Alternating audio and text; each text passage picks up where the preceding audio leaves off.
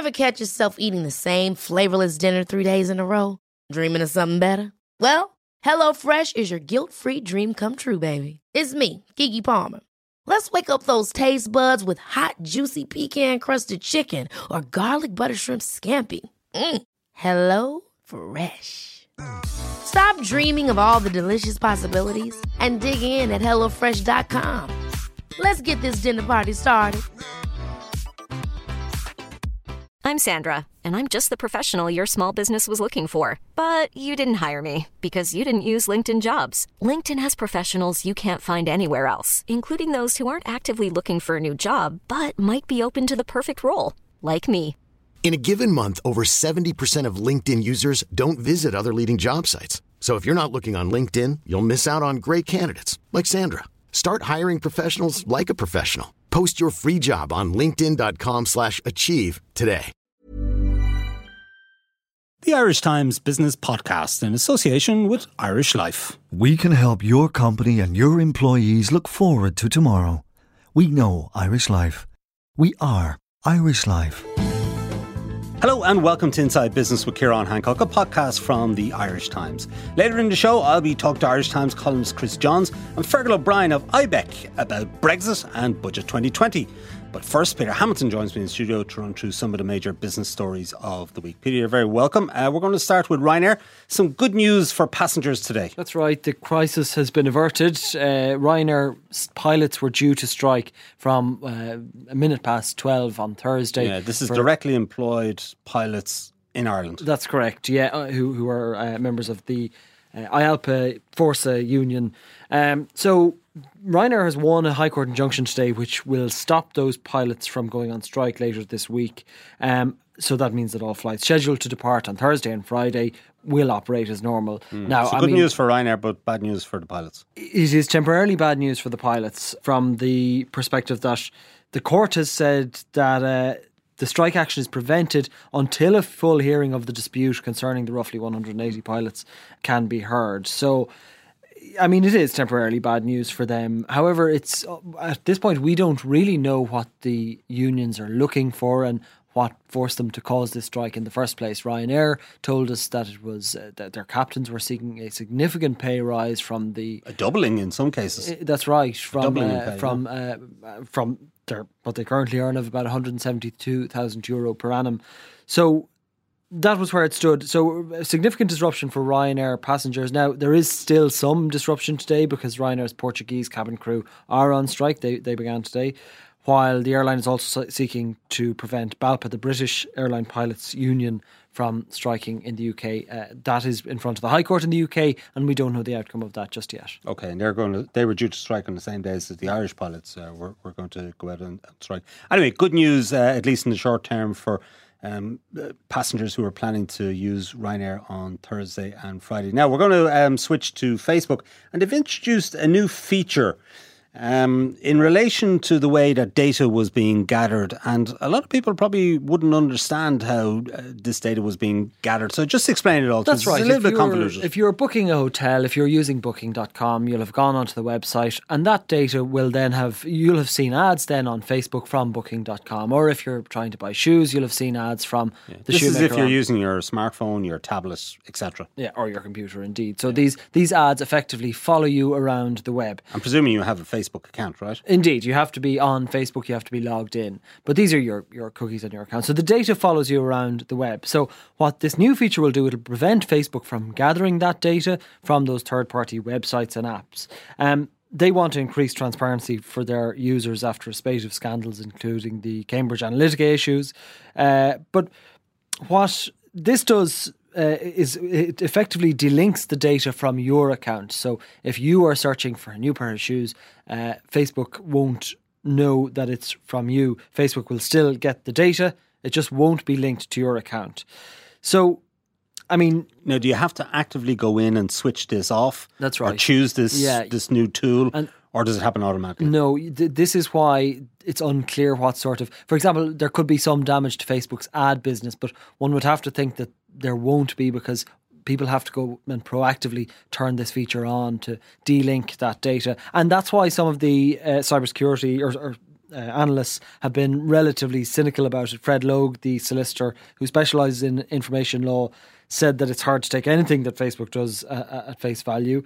It sounds on the face of it like not a bad feature for users, but uh, it's unclear. If it's not going to impact Facebook's business, then it probably isn't going to be wonderful. And they're still the going to push ads at you, right? It just won't be ads based on data gathered from other apps or websites. Exactly. They won't be as targeted. Um, they won't be as targeted because that, that data won't be following you around. And, and Facebook will still get all the information. It just won't relate to you. I think it's fair to say a lot of people will be shocked to realise that Facebook has been gathering data from their browsing their non-Facebook browsing on their phones, on their tablets, etc. It's been actually been gathering all of this uh, data and pushing ads towards them. Well, I suppose data is king, and it's not just Facebook who are doing this. Uh, uh, most websites are collecting cookies on you and uh, and and trying to. Sure, but that's usually about the activity mm. that takes place on their website or via their app. But Facebook was actually getting data from other apps, other websites that have nothing to do with Facebook, and they were then using that data to push ads towards you. Well, I suppose the key thing is that Facebook is this free service, but it's not really free because what you give away yeah. in turn for using it is your data. And, and ultimately, that is quite pricey.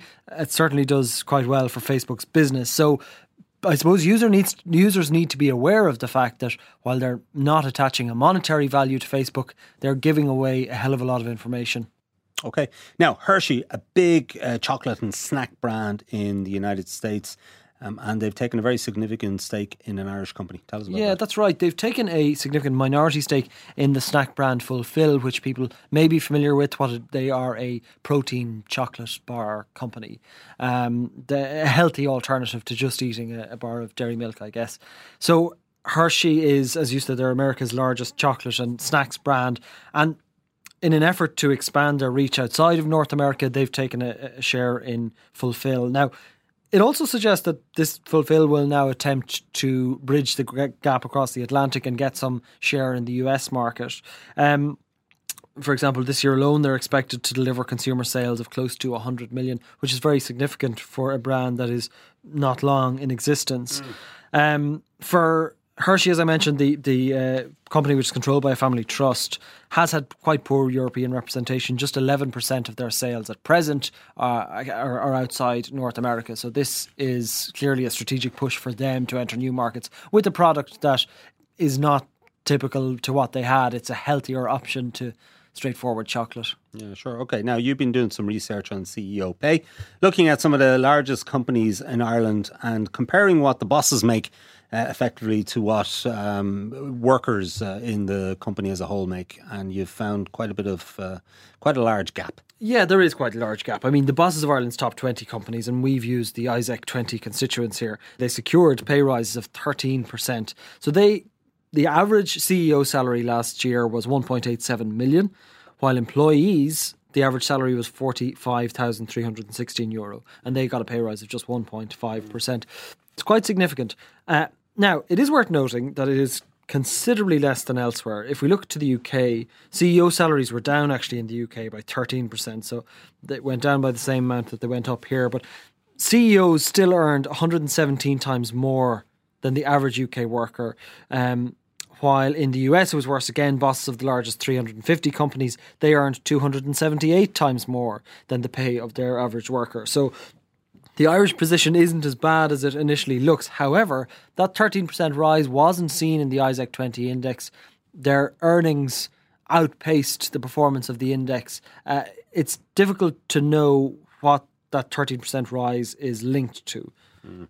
Uh, perhaps slightly skewed by the fact that Albert Manifold of CRH he gets a very large remuneration every year. Uh, now his pay was down in the year, uh, so so the percentage change would have fallen as a result. Sure, but that. he still his his remuneration eight point two million. Uh, yeah, that's correct. Which would be substantially more, I would suggest. I mean, uh, Francesca McDonagh's just under a million euro, for example. Right. She runs uh, Bank of Ireland, so that's more than eight times uh, what she's getting. Yeah, no, that's correct. I mean, there are um, the, he is the, his his earnings are quite significant by a significant gap. Um, they weren't so significant last year when you had uh, Kerry Group stalwart Stan McCarthy, who was, was there for some time, but there was still a gap. Uh, now the second highest earner is Michael O'Leary, or in this survey was Michael O'Leary with three point uh, three and just behind him was Tony Smurfit. So I mean, no, absolutely, you're right. There is a big gap between first and second.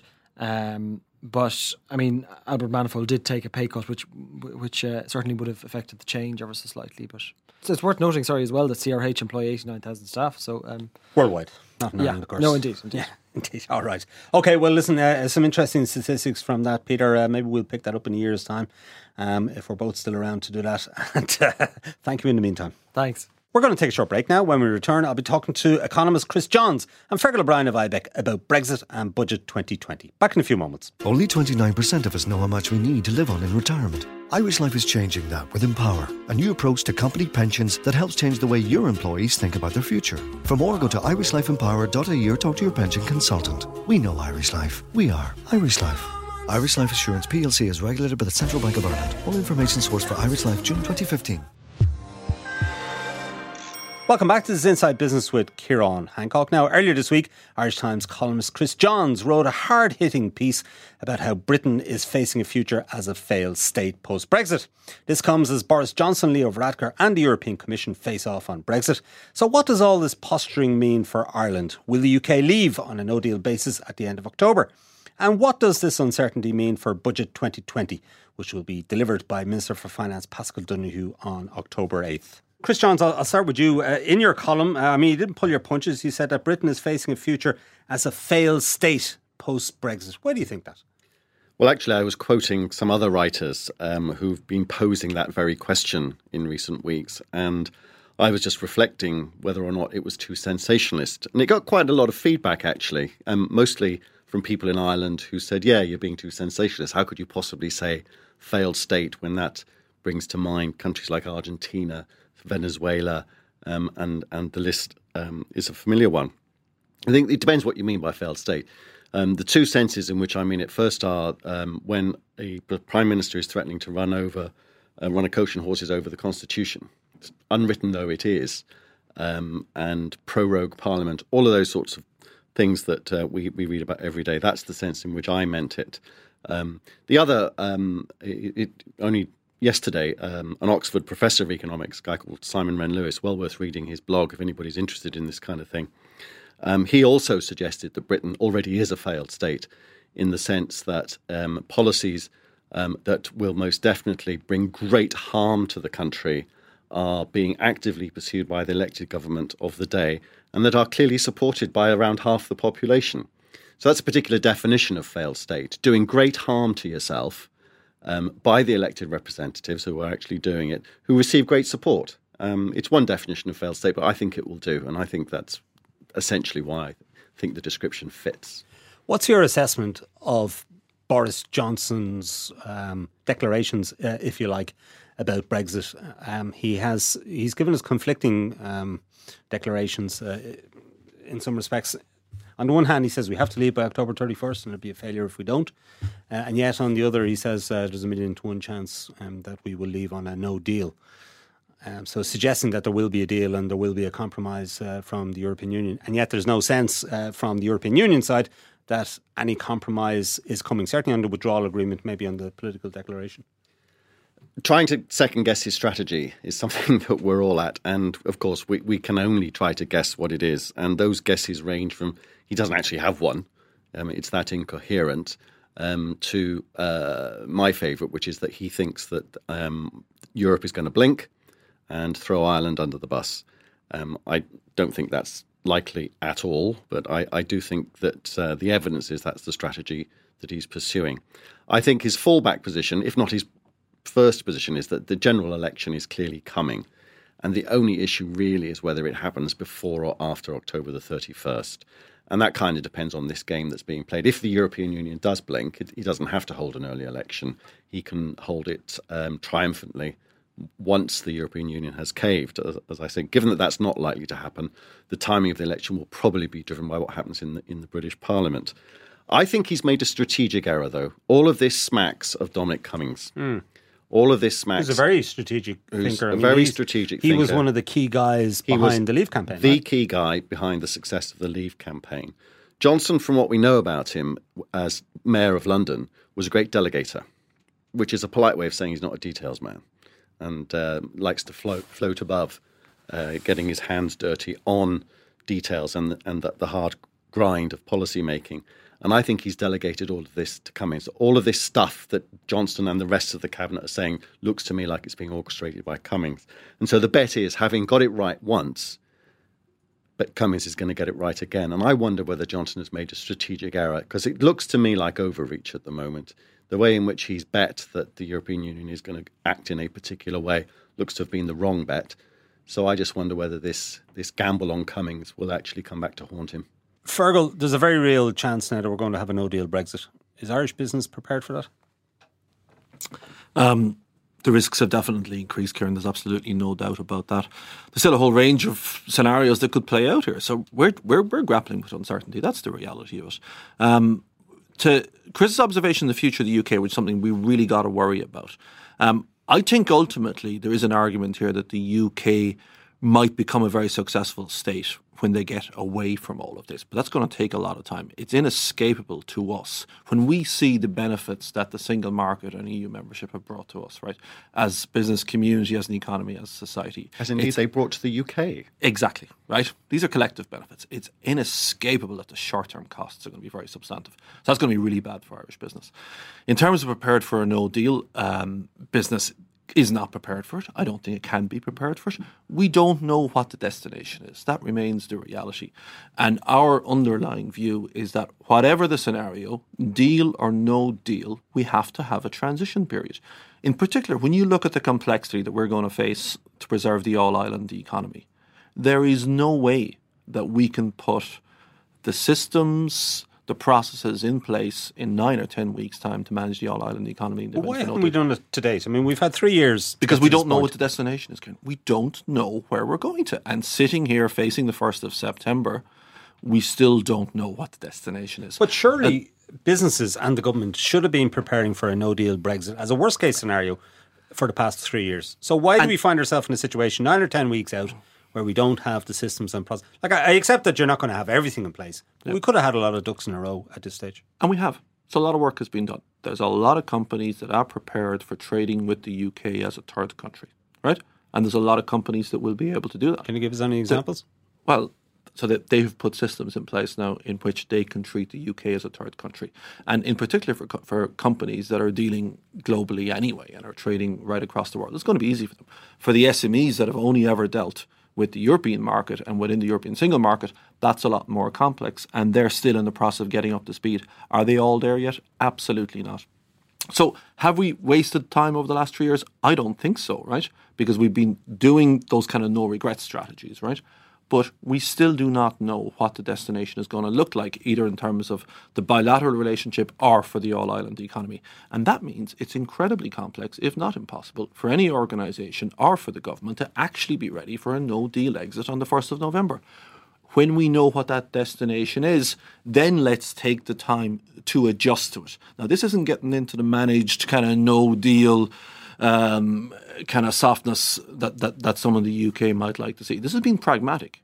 That from an Irish business, from a European economy perspective, whenever we reach a situation in terms of knowing what the future destination is, then we plan for it. If that's a deal with a transition or a no deal with a time to adjust, business will need time. So I think the question is, what are you preparing for?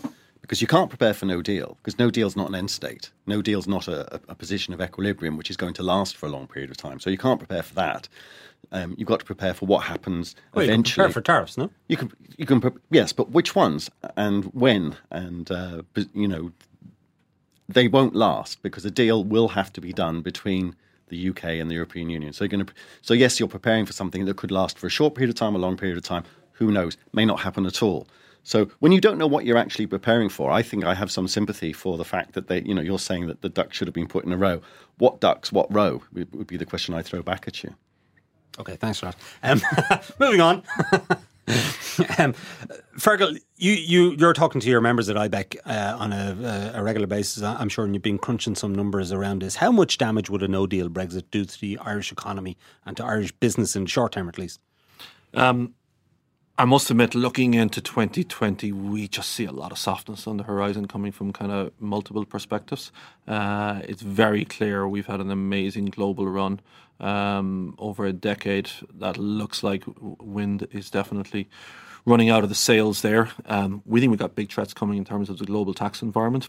That's going to, going to impact on the Irish economy quite significant. We think that reform of tax through the OECD is a really, really big play for the Irish economy and then we got Brexit. So there's kind of multiple hours coming at us.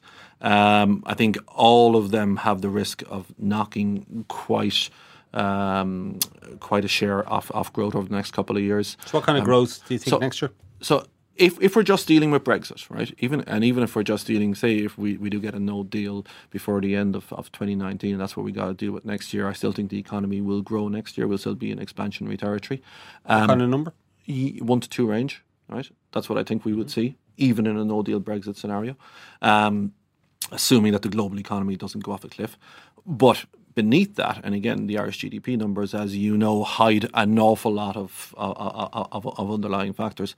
The real, the real, I think, indicator of what's happening in terms of the observable health of the Irish economy is going to be job creation. We would see job creation in a no deal scenario at a fraction of what it is this year, hmm. maybe one fifth of what it is this year. And I think that's probably a more reasonable measure because And what about job losses? Uh, you're going to see job losses in some sectors of the economy. You know, look, the, the UK is not as important to us now as it was 20 or 30 years ago. It is still incredibly important for certain sectors of the economy. Agri food, traditional engineering, manufacturing. The UK is incredibly important. It is labour intensive in terms of the nature of the exports to the UK, much more so than exports to pretty much any other market we're dealing with because of the type of goods uh, and services that we're selling there.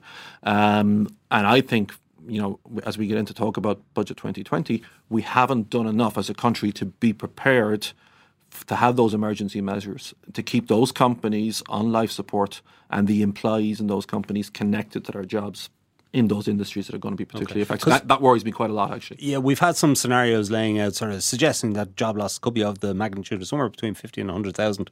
Would you go along with that narrative? It's it's really hard to call, right? Um, look, there's going to be you're going to have job losses. That, that's unquestionable. We still think we would have modest employment growth next year, but it would be quite modest, and you will have significant job loss in some sectors. That's if we do nothing. You know, if we go back to the experience of over ten years ago when when the financial crisis hit, look at those countries that took really sensible measures. And again, I'd point to Germany in particular, right, where they kept companies operating, and crucially, they kept employees connected to those companies. They put them on training schemes, they put them on short term working, but they kept them connected and they kept the industrial base intact. And if our food industry, our traditional manufacturing, if it's going to have such a significant shock as a no deal or a hard Brexit, then we're going to need to preserve the industrial base. Because if you lose the base, those companies don't come back, not in those sectors that are so capital intensive. Chris, if you're Paschal Donohoe and you're looking at the budget on October 8th and uh, staring down the barrel of a no deal Brexit, um, what do you do in budget terms? I go to Brussels and say, "Can I um, throw all the old rules out of the window, please?" And, And when um, they say no? I think I think the mood music, the noises, obviously it's all unofficial, suggest that Brussels will, be- will be very sympathetic to that kind of a request. Um, it's the it, the time has come to spend, and that's what a hard Brexit means for this country. It means to borrow some more money than we were planning to do so, support those sectors that are going to be hardest hit as best we can, imaginatively, not just throwing money at it. Um, uh, in an irresponsible way, but obviously we have to th- do this thoughtfully. But also more generally, I think we have to spend money to to, to um, that that one percent growth rate that Fergal mentioned is perfectly plausible. Um, who knows? It's forecasting. You know my thoughts on- on how difficult that is. Um, but the economy is going to need a boost, and the government and you know you, you're in a perfect position now, having done all the fiscal hard work to get the budget back to balance, small surplus that we're in at the moment. Yes, debt levels are high but interest rates, bond yields are very low. You could get away tons of borrowing at the moment at very low interest rates, so very low future costs to Irish taxpayers. Um, hard Brexit means now this is the time to do it.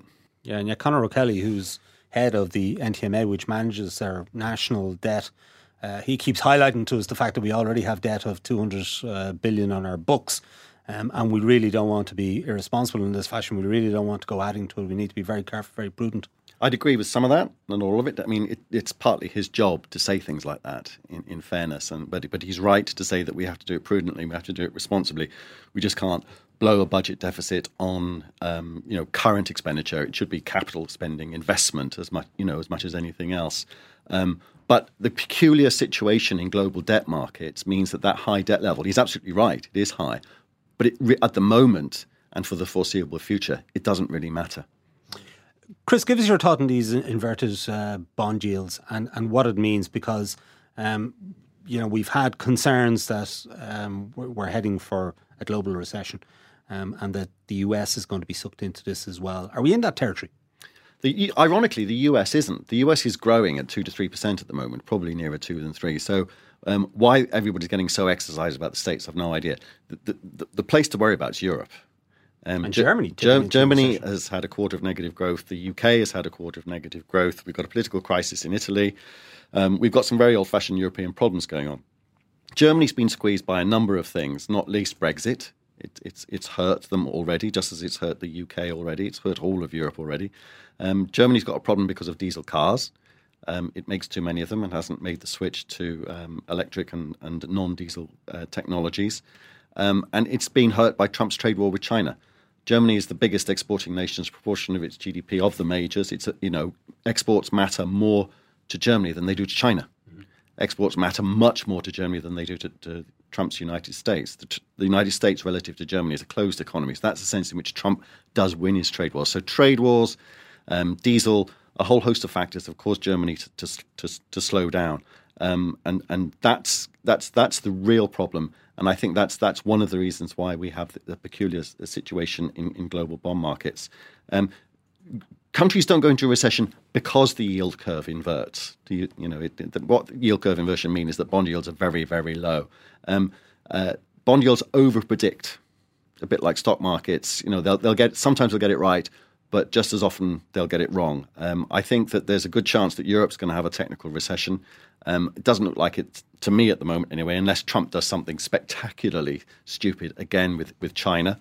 Um, he could he could flick that switch tomorrow and call the whole trade war off and generate a mini boom that would sort him out for his election next year if, if only he had the sense. Maybe he's just waiting until the beginning of next year to do it. I don't know what his what what his tactics, what his psychology for this actually are. But at the moment, he's harming his electoral prospects by this trade war with China. And if he continues with it, then the US is at risk of of, of a recession. So yeah, the, the growth is clearly uh, a problem out there, um, but it's more of a European than an American one. And it's the old way of thinking about a recession, you know, two quarters of uh, negative growth um, equals recession. Is that the right way to be thinking about recession these days? That's a statistical artifact. I think one of the things that everybody's so paranoid about recession at the moment is that they remember the last one. In a way, that's all we ever remember is the last one. The last one was just so horrible for everybody. It was very nearly, I mean, in some cases, it actually was worse than the 1930s, depending on which country you look at. And it was an absolutely ghastly experience. The fact is, recessions are always horrible, but you know some are worse than others. And if it's a common or garden variety recession, it's actually not um, nearly not not something we should worry about in the way that people seem to be at the moment. People seem to be when they're saying, "Oh, we're, we're heading into a global recession." It seems to be a shorthand. Oh, we're going to have another global financial crisis because we're so scarred by the last one. We're not, in my opinion, going to have one of those. Um, if if there is a recession, um, it's not to be welcomed. It's to be fought with every policy tool that we've got. Um, I certainly think that. But equally, I don't think it is going to be anything like as gut wrenching as it, 10 years ago. It would be truly exceptional if it was. You know, that was once in half once in half a century, once in a century event, right? Mm. You would not expect to see that so but close we're scarred by in, it, we, we? we? are scarred. That's why we remember, you know. Mm, yeah. um, put yourself in Paschal Donohoe's shoes. If you think a no deal Brexit is a very live prospect, what would you do in budget 2020 when it's delivered on October 8th? Um, I think there's a couple of no regrets things that we need to do anyway. As as Chris was saying, there's lots of investment needs to be done in the economy. We really need to focus on the productive stuff. Whatever we're going to spend now, particularly in an uncertain environment, we have to believe that we're going to be maximising the kind of economic return from. So spending on what kind of areas? Give us some examples. Well, our, our infrastructure deficits are still very significant. You know, we're talking about again the potential challenges for the regions in the context of a No Deal Brexit. Right, they are going to be more affected um, than the Dublin economy in particular. We still have not finished the infrastructure provision in the regions. We we got to go ahead and do that. Um, our our innovation performance, and again, you know, we'll talk about the type of supports that companies might need in the event of a No Deal Brexit. A lot of it is about just getting further up that kind of value chain in terms of uh, in, in innovation, performance, and capacity. Um, as an economy, we're definitely not there yet in terms of being one of the most innovative economies, which is what we should aspire to. In terms of education, we're very worried. We've got about, to spend on universities. We you know, I'm really worried about it. You look at what's happening to our international rankings in terms of universities look, you can pick holes in terms of the metrics and the measures. The reality is the perception is feeding this as well, right? Chris, should Um, we reintroduce fees? I know we have fees in a way in, No, in, in terms of the registration, uh, some that everybody has to has to pay. But should we just be honest with people and, and reintroduce uh, fees for universities? As you say, we have them. You know, three grand a year. Um, in the UK, it's nine. We're doing sterling versus euro; they're about the same these days.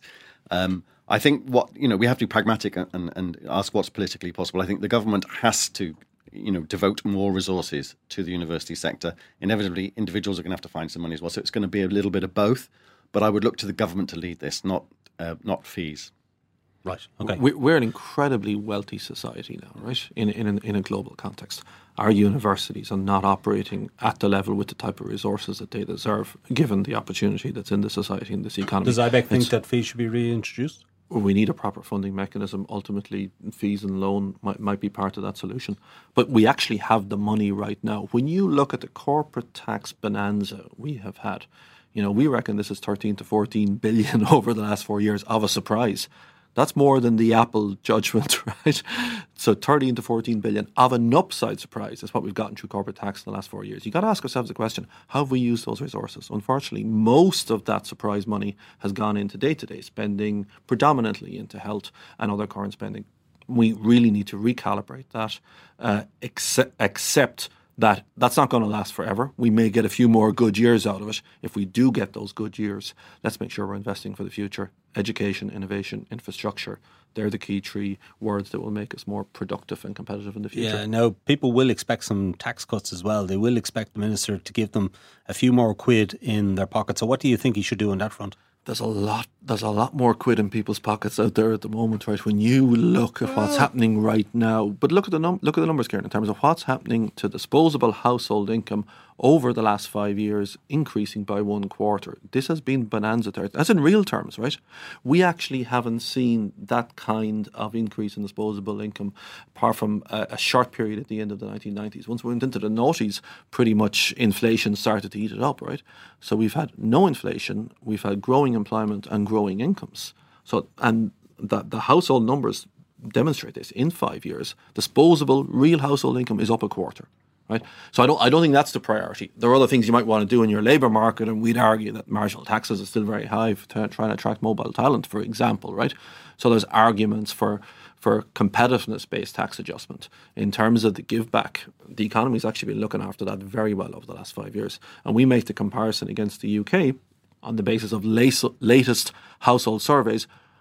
At disposable incomes in Ireland are now fifty percent above those in the Yeah, UK. well, you this can is, say that, this, Fergal, Is, and this is spectacular. This you is can look spectacular. at what's happening surveys till you can quote surveys till you're blue in the face, but the fact is there are a lot of people out there, young people in particular, who don't feel any better off than they were five years ago, um, and because some- who because are some of the- paying through the some of the nose costs for some of the costs are through hurting the nose for rent. Aye, and they've no chance of getting a property of own, ever owning a property. you can That's the way they feel So- about but it. you got to go to the root of the problem. If you then, can Ciarán. sort the property thing out, which obviously is going to take a long time, um, then you would sort lot, a lot of the, the, the underlying reasons why people feel um, as, as you describe. But I think that we need to be very careful more generally about thinking about policy here. It goes back to your earlier question about fees and more generally about taxation. We do a lot of things very well in this country. We beat ourselves up um, a lot, but we do do things um, very well. We don't want to create, for example, the, the, the problems that both the United States and the United Kingdom have with the university fee thing, which just ends up with an awful lot of underemployed graduates with huge debts around their neck. We cannot go down down that route. So the, a combination of you know modest fees and government support is, is, is what, what is required. Um, and, and there are re- there are reasons to moan about the Irish tax system. Absolutely, too high marginal rates, not enough people pay tax at all.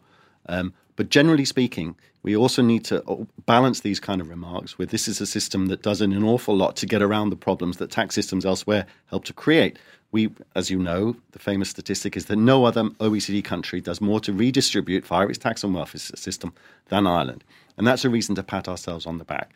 So if there is something to be done with the tax system, it's tinkering around at the edges at the moment, given other pro- policy priorities. It, it, it isn't fundamentally broken. It needs tweaking, absolutely, but therefore it doesn't need fundamentally fixing. The priorities, as Fergal said, has got to be capital spending in this economy on industry, on infrastructure, and that's where the government should be focusing its political capital and priorities. And what about corporation tax? Because the top 10 billion euro for the first time ever last year. Um, there's obviously a lot more money coming in from uh, the multinationals now, but we have this process going on at the OECD level, um, where they're they're looking at uh, some sort of uh, global tax system to capture um, the digital activity that's going on in our economies uh, at the minute, and that could have a serious impact on Ireland.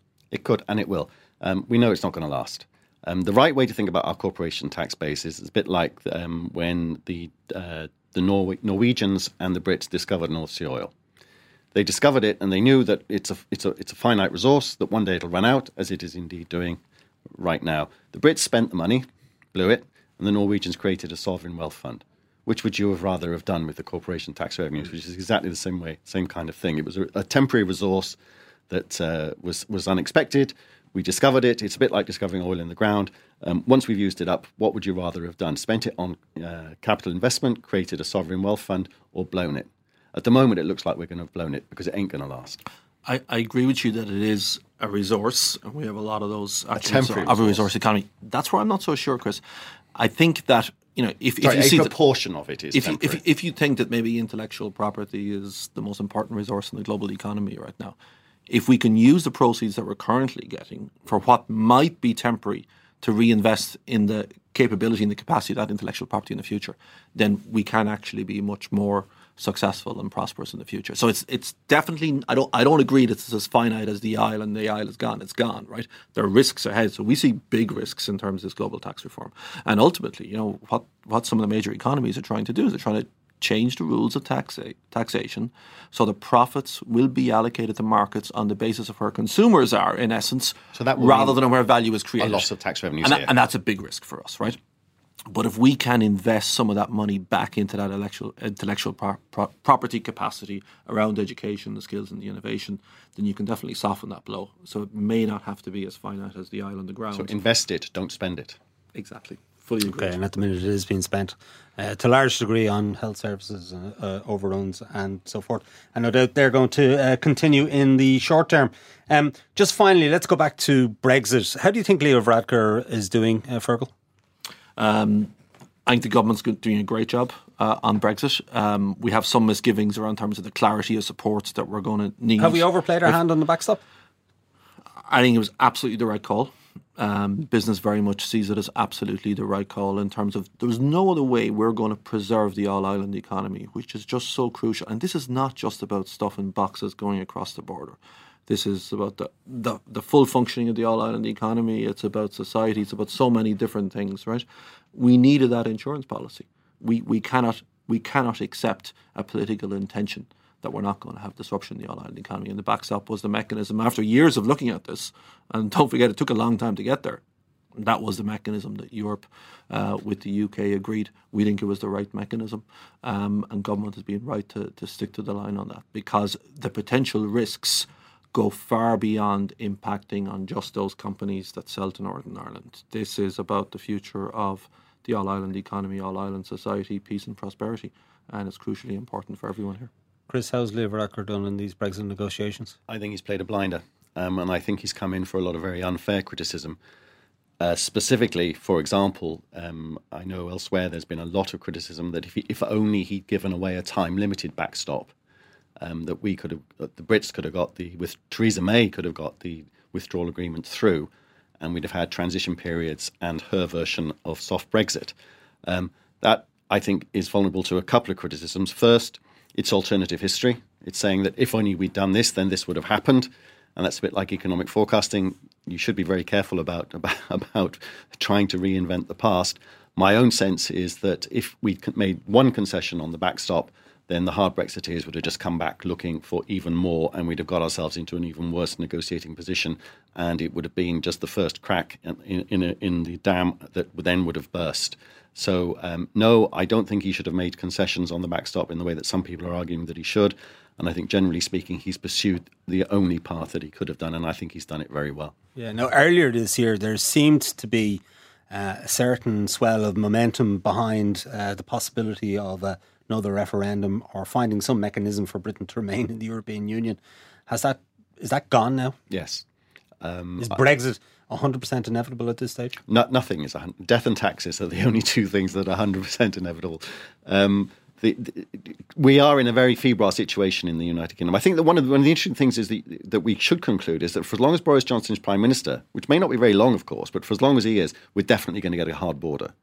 Whichever way you think about it, that unless we get a hard border, um, I, I, do think he and the hard border go together because he's, his policy at the moment is, is forcing us to put it put it up rather than rather than them. That, that that's that's one conclusion that, that I've reached.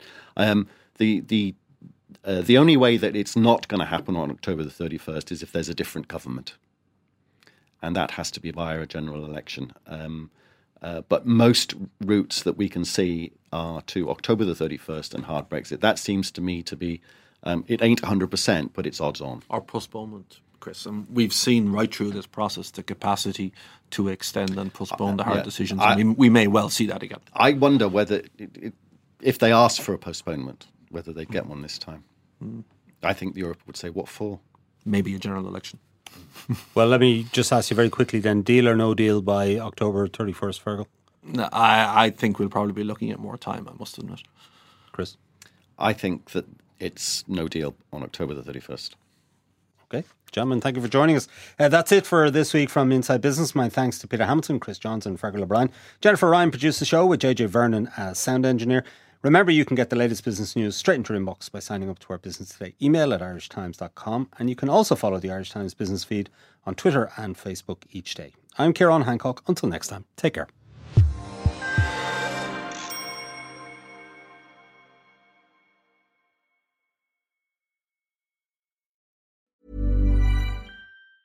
Even when we're on a budget, we still deserve nice things. Quince is a place to scoop up stunning high end goods for 50 to 80% less than similar brands. They have buttery soft cashmere sweaters starting at $50, luxurious Italian leather bags, and so much more. Plus, Quince only works with factories that use safe, ethical, and responsible manufacturing. Get the high-end goods you'll love without the high price tag with Quince. Go to quince.com/style for free shipping and 365-day returns. Hold up. What was that? Boring. No flavor. That was as bad as those leftovers you ate all week. Keke Palmer here, and it's time to say hello to something fresh and guilt-free. Hello Fresh. Jazz up dinner with pecan-crusted chicken or garlic butter shrimp scampi. Now that's music to my mouth. Hello Fresh. Let's get this dinner party started. Discover all the delicious possibilities at hellofresh.com.